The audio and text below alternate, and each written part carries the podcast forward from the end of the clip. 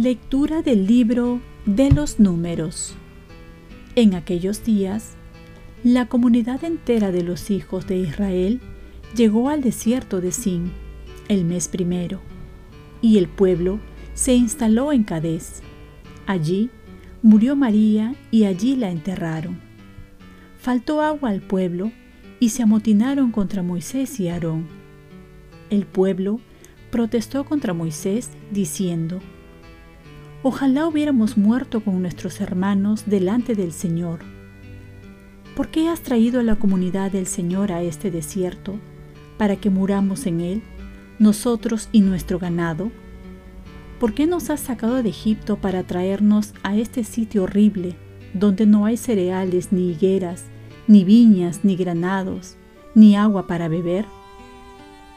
Moisés y Aarón se apartaron de la comunidad y se dirigieron a la tienda del encuentro, y delante de ella se postraron rostro en tierra.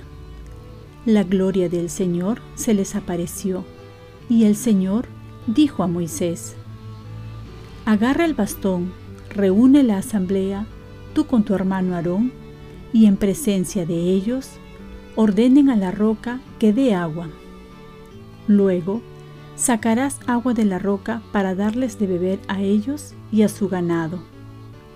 Moisés retiró el bastón de la presencia del Señor como se lo mandó. Moisés y Aarón reunieron a la asamblea delante de la roca y Moisés les dijo, Escuchen, rebeldes, ¿creen que podemos hacer que brote agua de esta roca? Moisés alzó la mano y golpeó la roca con el bastón dos veces.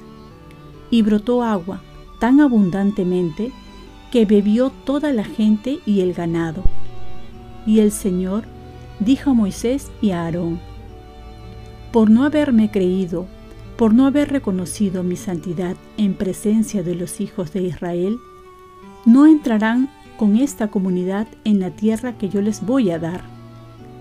Esta es la fuente de Meribá, donde los israelitas protestaron contra el Señor y con la que Él les mostró su santidad. Palabra de Dios. Salmo responsorial. Ojalá escuchen hoy la voz del Señor, no endurezcan el corazón. Vengan, aclamemos al Señor, demos vítores a la roca que nos salva entremos a su presencia dándole gracias, aclamándolo con cantos. Ojalá escuchen hoy la voz del Señor, no endurezcan el corazón.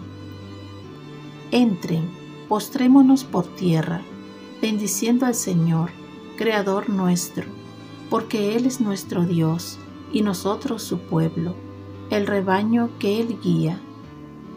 Ojalá escuchen hoy la voz del Señor, no endurezcan el corazón.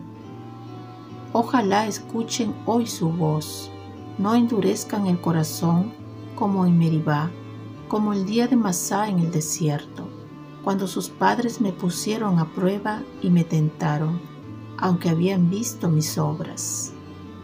Ojalá escuchen hoy la voz del Señor, no endurezcan el corazón. Lectura del Santo Evangelio según San Mateo. En aquel tiempo, al llegar a la región de Cesarea de Filipo, Jesús preguntó a sus discípulos, ¿quién dice la gente que es el Hijo del Hombre? Ellos contestaron, unos dicen que Juan Bautista, otros que Elías y otros que Jeremías, o uno de los profetas. Él les preguntó, ¿y ustedes quién dicen que soy yo?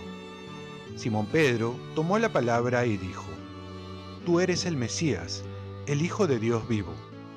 Jesús le respondió, Bienaventurado tú, Simón, hijo de Jonás, porque eso no te lo ha revelado nadie de carne y hueso, sino mi Padre que está en los cielos. Ahora yo te digo, tú eres Pedro, y sobre esta piedra edificaré mi iglesia, y el poder del infierno no la derrotará.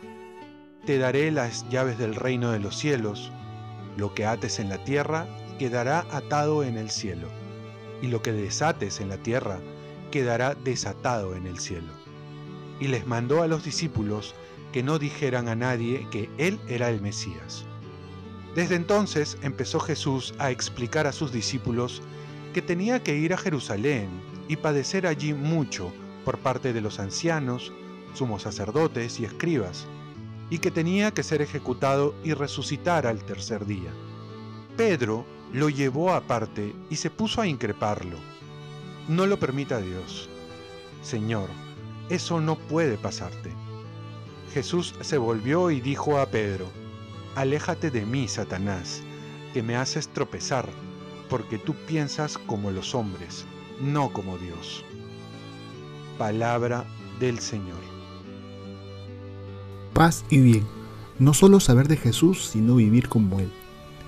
Muchos sabemos quién es Jesús, automáticamente podemos responder que es nuestro Salvador, el Hijo de Dios, el Mesías tan esperado. Y nos quedamos ahí sin pasar a aceptar la vida de Jesús, o mejor dicho, desear vivir como Él vivió y murió. Pedro va a descubrir nuestro corazón cuando se va a sincerar con Jesús al saber que va a padecer mucho. Lo lleva aparte y lo increpa para que escoja otro camino, menos el de la cruz. ¿Cómo es nuestro seguimiento con Jesús? Es más fácil hablar de Jesús que vivir como Jesús. Es más fácil leer y asombrarse de su vida que desear lo que Él pasó en su vida. Y es que aunque nos cueste entender, el camino de Jesús es la cruz que lo llevará al cielo. Pero no es un sufrir por sufrir, sino un sufrimiento por amor. Si no sería un masoquismo. No busca sufrir, busca amar, y si por ello hay que sufrir, se sufrirá por amor y con un sentido. Para hacer el bien, para salvar a las personas, claro, sin perderse uno mismo. Jesús le dice a Pedro que se aparte, porque no piensa como Dios, sino como los hombres. Aquí Pedro se vuelve una piedra obstáculo. Si no aceptamos el camino cristiano con la cruz, estamos siendo obstáculos, estamos yendo contra el proyecto de Dios. Si queremos seguir una fe a nuestro criterio, sin sufrimiento, sin arriesgar, sin incomodarse, sin comprometerse, estamos siendo obstáculo para instaurar el reino de Dios.